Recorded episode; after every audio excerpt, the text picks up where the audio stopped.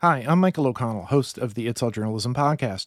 For more than a decade, It's All Journalism has produced a weekly podcast featuring interviews with working journalists, educators, and media thought leaders, all discussing the ever changing media landscape. We've covered a wide range of topics such as solutions journalism, mental health in the newsroom, local news startups, investigative reporting, online harassment, and new technology. Over the years, It's All Journalism partnerships have played important roles in expanding our reach and ensuring that we are able to continue producing our weekly podcast series. We are currently seeking new partners to help us keep this podcast going. If you believe in It's All Journalism's mission, if you want to see these conversations continue, go to itsalljournalism.com and click on the partnerships link and find out how we can share your company or organization's good work with a wider audience. Maybe we can produce a podcast series for you or host your next webinar. The It's All Journalism team is ready to spotlight your organization's good work and keep these important conversations going. Go to itsalljournalism.com, click on the partnerships link, and let's collaborate. And now, here's our latest episode. We are now seeing conservative activists come after corporate initiatives around DEI. And this is going to have a chilling effect. And it's an outright attack, to say nothing of the social conversation that's happening amongst various political candidates. The events of 2020, particularly the Black Lives Matter movement and the murder of George Floyd, prompted many news outlets to finally confront the systemic racism and lack of diversity, equity, and inclusion in their newsrooms as well as in their coverage.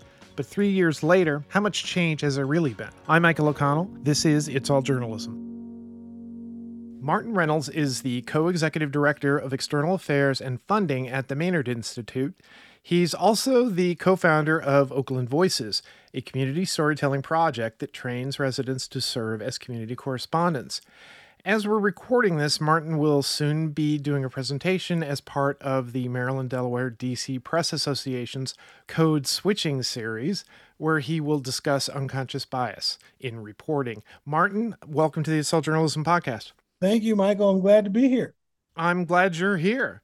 So tell me a little bit about yourself. You're in Oakland right now, but you know, yeah. Where'd you start out? What got you interested in journalism in the first place? Oh man, it was I found journalism very much by accident. I was born in San Francisco, raised in Berkeley, California, then defected to Oakland, as I often like to say. And It's an interesting arc. I know, right? Interesting arc. They're all near each other anyway, but you know, my folks live in Berkeley and I'm there all the time. But you know, Berkeley people are a unique uh, breed, but now I live in Oakland. And I uh, found journalism very much by accident. I was, um, you know, after high school, went to Berkeley High, and I, I was bopping around, working restaurants, doing music, and then I happened to come across writing for mass media at Merritt College, the junior college, and it ended up being writing for the school paper, the Merritt College Reporter, with the I still remember the advisor Felix Alizalde and that was around the mid 80s, like late 80s. And it was right around that time. I was living in West Oakland actually at the time.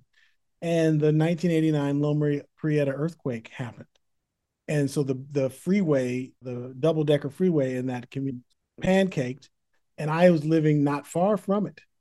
And I went down to the site after the earthquake and I wrote this first person piece for the paper and I was like, wow, this is something I could really get into. And so I ended up transferring to Laney College, which had a little bit better of a program. Bert Dragan was there, the Laney Tower, the Laney Tower at the time. Now I think it's called the Peralta Citizen.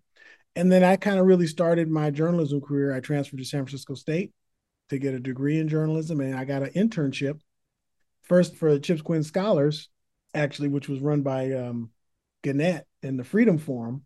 And that got me at the Oakland Tribune in 1995 ish. I also had an internship with the Dallas Morning News. And then I went from intern to editor in chief in 13 years. Wow. Well, good for you. Let's start out with your current role at the Maynard Institute. For those who aren't aware of the Maynard Institute and what it does, could you sort of give us a lowdown on that?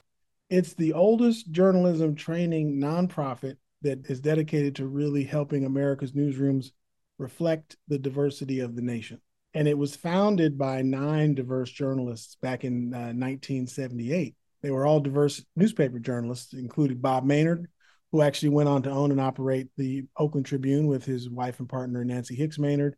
It was Earl Caldwell, a journalist, Frank Sotomayor, also uh, Dorothy Gilliam, who's actually still on our board now. She's in her oh, I can't say how old she is, but she's she's up there and is still just an amazing person and just actually came out with a really wonderful memoir, Trailblazer, about her time as the first African American woman reporter at the Washington Post in 1963.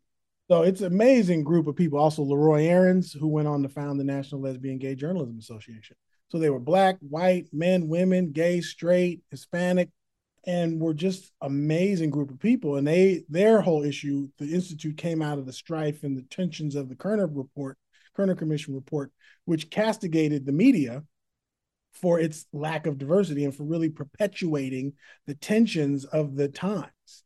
And the lack of diversity was cited and one of the excuses was used was, well, we can't find anyone qualified. There are plenty. Of Do we still hear that now? You're anticipating my next question. yeah. And so, lastly, on this, what the institute does is that it basically trains journalists in a number of areas, and, and our programs are open to all. So there have been not just journalists of color, training in in leadership in particular. We train folks in leadership, mid level managers. I went through a management training program when I was managing editor at the Tribune, helped me become editor in chief in two years. So we focus on leadership, skills, but we also train newsrooms around issues around diversity and the fault lines framework, which Bob Maynard came up with. And I'll stop with this, which talks about how we all see the world through the prism of, of race and class and gender and generation, geography, sexual orientation, and self categorizations of could be religion or politics as well as ability and how we align across those social fault lines shapes our perception and therefore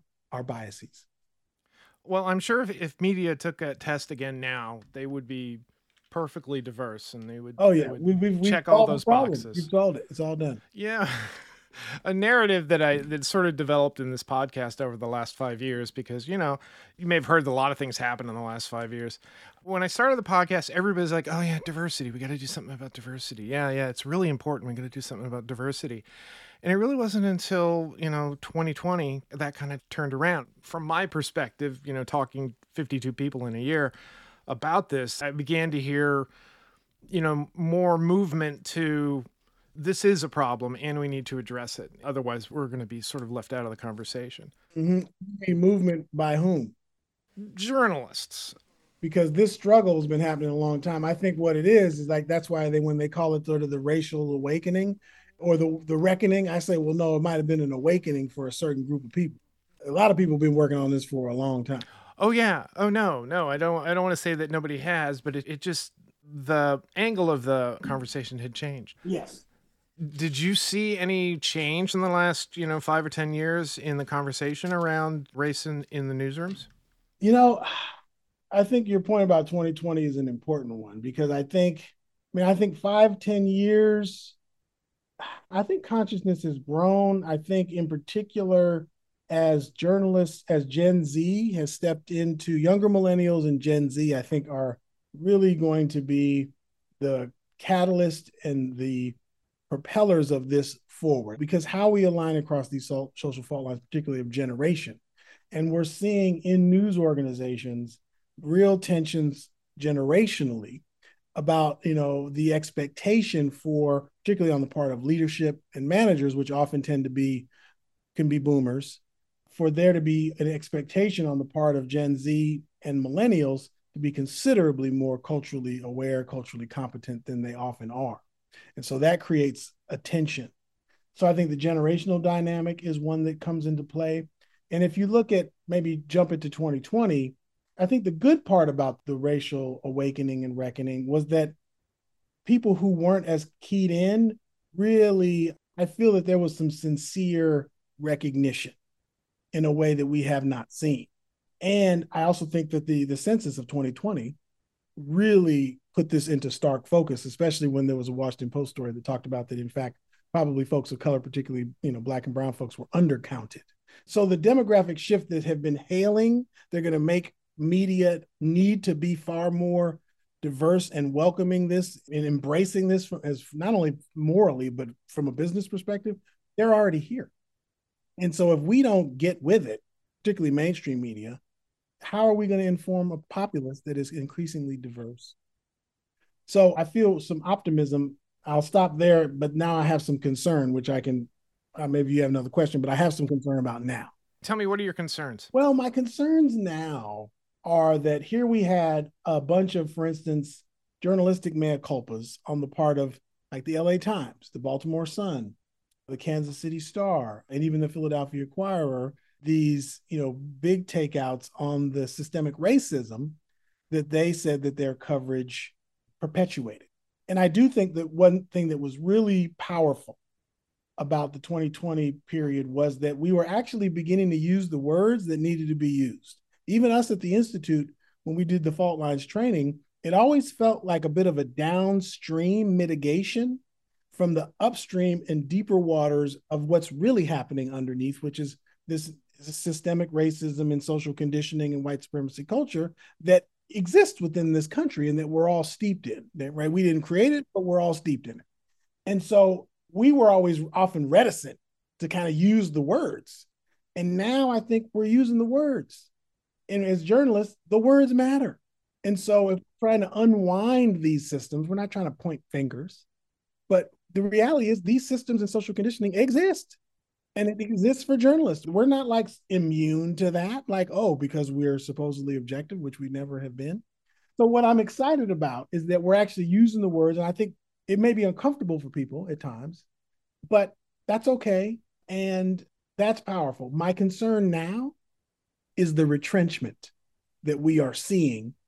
The economy happens, and then people go, oh, DEI, oh, that's a nice to have. Also, we've got these structural and institutional attacks following the affirmative action decision. We are now seeing conservative activists come after corporate initiatives around DEI. And this is going to have a chilling effect. And it's an outright attack, to say nothing of the social conversation that's happening amongst various political candidates. So I, am concerned about that. I'm concerned about journalists and certain sectors of journalism pushing as hard as we need to push back against these forces. Yeah. When you say journalist, are you talking about like a paper or a newsroom or just an attitude among journalists? Good question. I mean, I think the the other part I'm excited about. I'm excited about a lot of things as I'm freaked out about some. I'm excited about this sort of growing nonprofit independent sector as well as you know what used to be so called the ethnic media, which is now just you know folks of diverse backgrounds running their own shops. INN is growing, Lion Publishers is growing, public media is now evolving. It sort of had been inoculated from some of the challenges that we're facing newspapers, and now they're they're like, uh oh, we got to change and grow as well. So, I guess what I'm saying is is that I want to make sure that journalists are embracing the notion that they have not been objective. There may be objective facts, but human beings aren't objective. And as Andres Torres from Korn Ferry, a consulting firm, talks about, we can manage our subject. We're not objective, but we can manage our subjectivity. And so there's still in some spaces this argument that, you know, objective journalism exists. And I'm like, well, they're objective facts. Like two plus two does equal four. But now you got people who are disagreeing with that. Yeah. Yeah. you got the alternative facts program. Anyway, so I just feel like here's an and I'll leave, I'll end it here. I also feel like we're in a situation now where journalists are operating in the sense of okay, the sky is blue, two plus two is four, but we're dealing with people in certain realms of coverage that are like, oh no, it's not, and it's never been. And we don't know how to deal with that. Well, yeah. fairly, like, fairly clearly. I laugh, but it is, you know, it's a discredit to us as a profession. The dragging the feet of some publications and newsrooms of like saying that you know, a former president was a liar. Yeah, it's a, it's a. Yeah. Oh, I wouldn't call it a lie. Oh, yeah, well, you know, he's just an alternate. Soft shoeing, and I'm like, stop! This fool is lying. Like it's like the whole thing that we talk about, like the preponderance of evidence enables you to actually make a determination. And if you don't do that, you're actually doing a disservice to your readers. Now you mentioned fault lines. Could you talk about that a little? Sure. Fault lines is a training that we do in newsrooms and we go through it. We touch on a number of topics. It's sort of we do a deep dive looking at how race and ethnicity come into play and how that shapes perception, how generation shapes perception. Generation is one of the most fascinating fault lines to me. Geography, right? How one's geography, even within whether it's nationally, internationally, or even within communities. We talk about how gender comes into play and shapes perception, sexual orientation, and how these fault lines intersect. So, how does ability intersect with class and gender and race? And this can come into play as it relates to coverage, but it also can come into play as it relates to working relationships, management styles, approach to business practice, thinking about hiring and retention. How are, and this is what we'll talk about, how we align across these social fault lines shapes perception and therefore our biases. And whether it's performance bias, whether it's unconscious bias. And so it's a powerful tool because if you ask the question, let's just take it from a coverage perspective. How does this story look like across the fault lines of and lay them out and the self categorizations of politics and religion and the, the thinking being fault lines tend to endure and not shift. And fissures as we often call them could be different. So like for instance a fissure or a self category we're also kind of changing the terminology could be self categorization for instance one's political affiliation like we're not born republicans independents or democrats but that shifts. You could argue that at some point politics could become a fault line. Absolutely but the thinking being, if you ask the question about how does this coverage look like, or this topic look like across the fault lines, or this hiring strategy, or how does our organizational culture look, then you're going to ask questions you otherwise wouldn't ask. You're going to seek data that you otherwise wouldn't. And it's a protection against our own blind spots and biases. So it's a really good tool that we teach to journalists, but also news executives as well.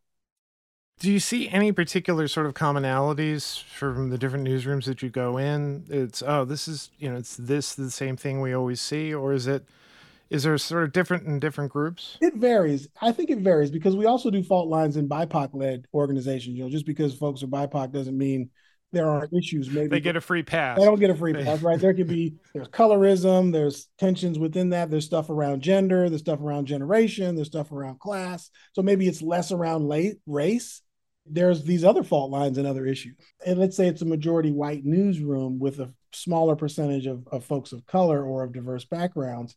There are the tensions around folks not being aware of how they're showing up, right? Our white brothers and sisters not, you know, sort of centering their whiteness, and, and there's the fragility piece that comes up into play. You know, the notion being that the idea with fault lines is like, look, let's give each other some grace.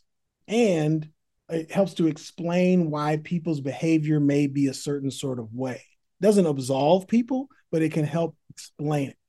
And then we encourage people to, there's a lot of resources out there. So, for instance, for me, when I talk about the, we all got our work to do. So, for me as a man, my work often is around patriarchy and understanding how I'm showing up as a man. So, when we come in these sessions, I try and ease the tension in the room often by white folks by saying we all got our work to do. We're all on a journey. And here's my work.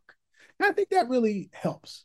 But the thing that i see consistently is just tension particularly tensions around class tensions around race and tensions around gender and generation. So it's a ton. It's a ton of tensions. It's like a tension filled zone. Okay so i go through this training I sort of identify the things that about me that make me different or are my fault lines, you know, age, gender, etc. But it seems more self-focused rather than the problem is you're not working well together.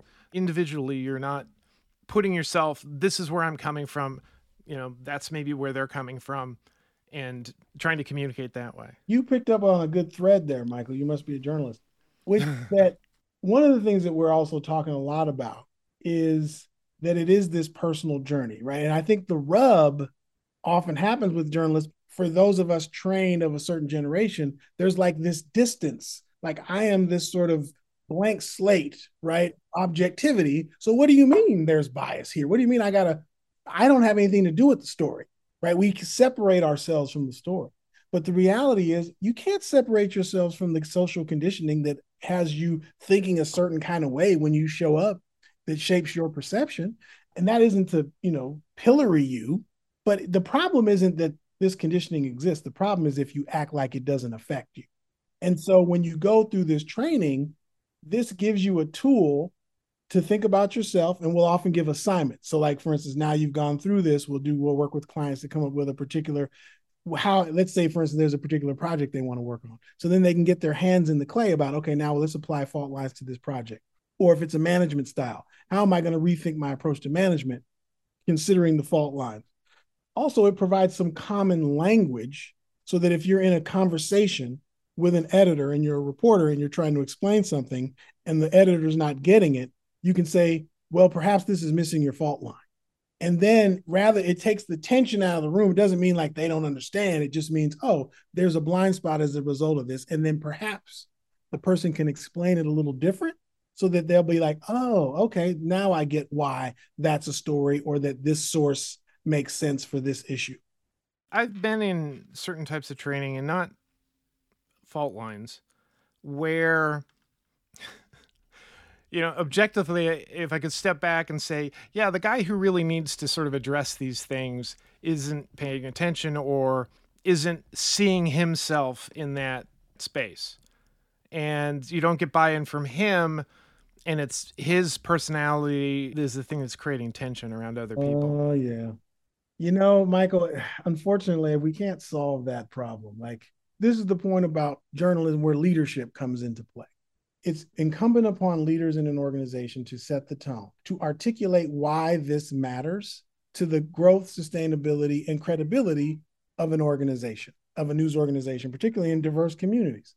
And frankly, even the communities that would appear homogenous, let's say there's a predominantly white community, but there's different generations, there's different class, there's different genders, there's all kind of stuff that's going on coming from different places. So how many organizations are terrible, well, bad managers or really troubling people promoted rather than extricated.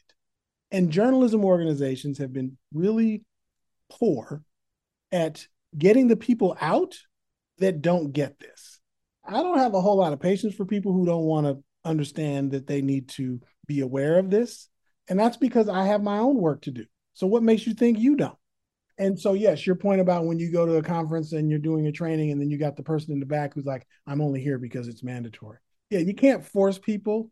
It just has to be a culture shift within an organization. And quite frankly, you got to weave this stuff into the structure, the marrow of an organization from performance reviews to sourcing. You got to reward it. If you look at, for instance, KPCC and my friend Ashley Alvarado and how the work that they did to really make diversity a pillar of Southern California Public Radio's strategy. It takes a lot of work, a lot of accountability, and a lot of support on the part of executive leaders.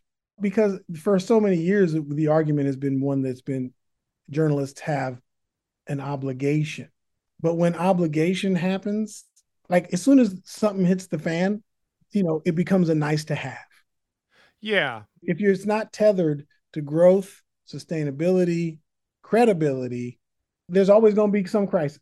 So I just feel like, yeah, there's such a great opportunity if you think about your community as a partner rather than as a subject. Yeah, that's actually a good way of putting it. And also, you know, I'm thinking back to what you, you said before about uh, the journalists and their sort of shield of objectivity, their detachment when they cover things. And I feel sometimes that, that that's, I don't want to say it's an excuse. It could just very be, very well be laziness. That it's easier for me to talk to these sources so I can get my story in on time mm. so that I can go do this or that. Yeah, no, you're right. And there's the part about haste that is problematic. Right, because that erases everything. Yeah. Because oh my God, it's breaking news. Yes. Well, why don't we? No, no, no, no. We gotta get it. We gotta get it out. We gotta get it. We gotta get it. Up. We gotta get it up. Yeah. And like, what are we doing? Like, what are we doing? So, what what are we getting out to who? Yeah, and why? Like, what's the reason? And I think there's some value to that. But I think like if I were going to be back in a newsroom again, you know, I wouldn't want to be on the hamster wheel of the insatiable putting out of content all the time. Like it would be exhausting. You're talking to a man who has to post seven things a day. Yeah. and how can you be careful in that and, and thoughtful yeah, like how is that possible? It's not possible. Yeah, everything kind of sucks right now. It, well, it kind of does, but it also, I mean, there's a lot that sucks, but a lot there's a lot that's amazing. I think so too. And I think there are other examples of great newer institutions that are coming up and creating their own legacies, like MLK 50, which was founded by Wendi Thomas to commemorate, you know, Martin Luther King. But now it's a, a tremendous news source. Just got a big grant to, for supporting that. There's the Outlier Media in Detroit. Yeah, they're yeah. fantastic. And then you've got Oaklandside. Now I'm on the board of that parent organization, Cityside, but that's just a few years old. Folks focus on covering Oakland, and they do community listening and they have a mission metrics program where they're actually you know sort of created their journalistic value system why are we doing what we're doing and really being clear about it so i think there's a lot of opportunity and a lot of people are trying to think about this in new and different ways and so i'm hopeful as a result of that tell me about oakland voices sure so oakland voices was founded back in 2010 i was managing editor at the tribune back then. And at the time, you know, the Tribune, when it was owned particularly by Bob Maynard, had a real history of total community coverage and really trying to be connected to the community in a much more deep way. And that began to change. It was purchased by um, MediaNews Group and Dean Singleton, although, you know, it's funny, Dean was often vilified, but then it was bought by, you know, a hedge fund. And Lord knows how good we had it with old Uncle Dean. You know? And so voices, we had this idea in talking with members of the community about how could we think of something to develop? And so we had been talking with some members of the community. We got invited out to this conference from Journalism That Matters, this sort of uh, group of disaffected journalists who like to rethink the whole concept of journalism. And they invited me and some community members out. And we talked about what might be possible. And we came back with this idea of sort of this mobile kind of newsroom or offsite newsroom. And so we created this newsroom in a branch of the Oakland Public Library, and the library partnered with. And then also out of that, we got a grant from the California Endowment to create a community storytelling initiative with the goal being to build a relationship with the newspaper, having community members do it, and to have a health lens to tell the stories. And it's been going strong and we've graduated more than 100 community storytellers. And the goal is having them shape the narrative of their community. The thinking being that you can't a community can't be healthy if it has inaccurate view of itself.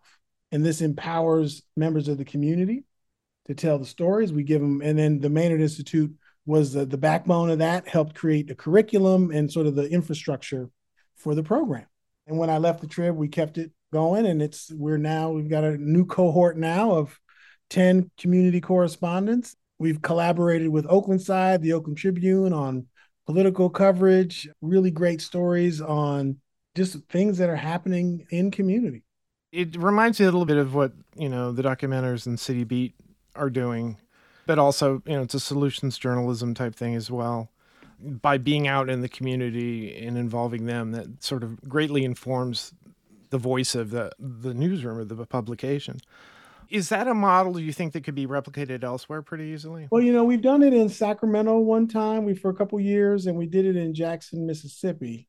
And in fact, one of the our graduates in Jackson ended up she was a paralegal and then she became a columnist from the Clarion Ledger, and now she's a, a communications professional at Jackson State University. Her whole career changed and we've had people in Oakland who have gone on to, you know, write professionally as a result of this. The intention wasn't to sort of create the next generation of journalists. And I would say it can be replicated. I think now, though, these things are happening by themselves in certain communities. It was challenging to try. We wanted to do it in like Cleveland and some other places. But it was challenging in part because national funders didn't necessarily want to support it. And so we had to build relationships with regional funders.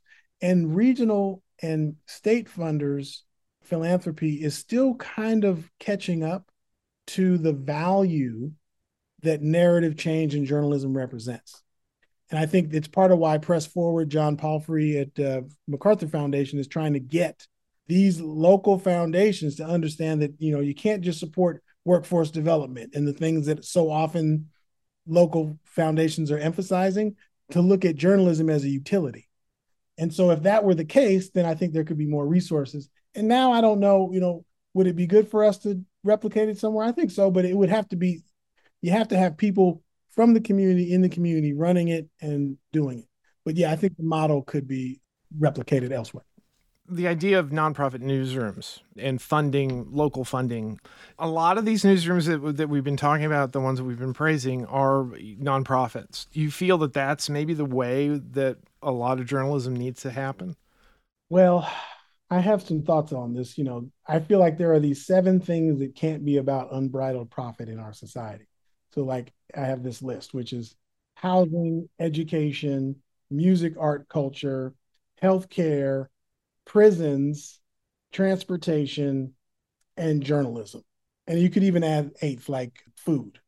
So, like, think about if these eight things, not that they couldn't be profitable, but that there was like, we viewed these as a society, as a community good, and therefore we invested heavily in them. Think about how different our society would be. It would be completely transformed. So, the flip side of that is, though, is that there are some folks of color and we run a program called Maynard 200 where we're our professional development program where we're training leaders mid-level managers executive leaders storytellers and also media entrepreneurs. And so these media entrepreneurs most of them are sort of a lot of these are for-profit ventures i don't think we should prevent people from wanting to, to start for-profit ventures. But i do think that journalism can't be ex- so extractive because it's not it's not a Tide Pod, you know, it's not an iPhone. This is something. It's not a widget. It's not a widget. This is something different. It has the community, you know the history of the community is wrapped up in it. Like think about these newspapers that have been decimated, right? I mean, my company when I used to work for Bay Area News Group, all these layoffs and all this you know tension, and they didn't lose money ever. And they're like talking about, well, we don't have enough money. And I'm like, you fools, there were all these kinds of decisions that were made in service of profit. And I just like it's problematic. So I think for profit journalism doesn't have to be bad if there is some sort of an understanding that a cap on it and that it's mission driven. But in lieu of that, I think, you know, nonprofit is a good model, but it isn't perfect. Are you going to tell anything really different from what we've been sort of talking about at the code switching presentation? What do you think? You that I can. I mean, got to mm. sign up. Not even a taste, a preview. Well, I, well, oh, yeah, we haven't talked much about bias. I'll get into some specific forms of bias. I'll talk about how unconscious bias. What are the conditions that unconscious bias is most likely to emerge? And I can tell you one of the four. One of the four is haste. There's three others. And what else? I'll talk about performance bias and how that comes into play. And I'll sort of weave the story of sort of how fault line shapes bias. And then also I'll do a, an affinity bias exercise. We'll talk about affinity bias too. And I'll have people do an exercise in who they trust. And it's a pretty cool exercise that kind of blows people's minds about how much affinity bias exists. What is affinity affinity bias? bias is that basically we connect and look more favorably on people who are most like ourselves. Oh, okay. It's a thing, and we have it. And so this exercise is where I'll ask people to write the initials of six people who they trust in a line straight up and down, and then put a check next to their name if they're the same race, if they're the same class, if they're the same gender, if they're same geography. In this situation, you can have up to six or seven checks. And what we find is that most people have six or seven, four, five, six or seven checks because they connect most often with people most like them. Interesting. Well, you know, I wish you luck on that. I'm sure it's going to be a great presentation. And I know we've really only kind of touched the surface of this discussion. I, I think you said a lot of good things too. Thanks for coming on the podcast. Thank you for having me. I appreciate it. You've been listening to It's All Journalism, a weekly podcast about the people who report the news. You can find out more about us and download past episodes at itsalljournalism.com. While you're visiting our website, sign up for the It's All Journalism newsletter. To make sure you don't miss an episode of It's All Journalism, you can subscribe to our podcast on Apple Podcasts, Spotify, SoundCloud, Google Play, Amazon, and pretty much anywhere good podcasts are found. If you'd like to help us grow our podcast, like and share our episodes on social media. Look for us on Facebook, Instagram, and Twitter. It takes a lot of people to create an episode of It's All Journalism. Nicola Grisco is our audio producer. Amber Healy writes our web content. Amelia Brust is our booking manager. Steph Thomas manages our social media. Nick Dupre composed our theme music. Carolyn Belevsky designed our logo. And I'm your host, Michael O'Connell. Thanks for listening.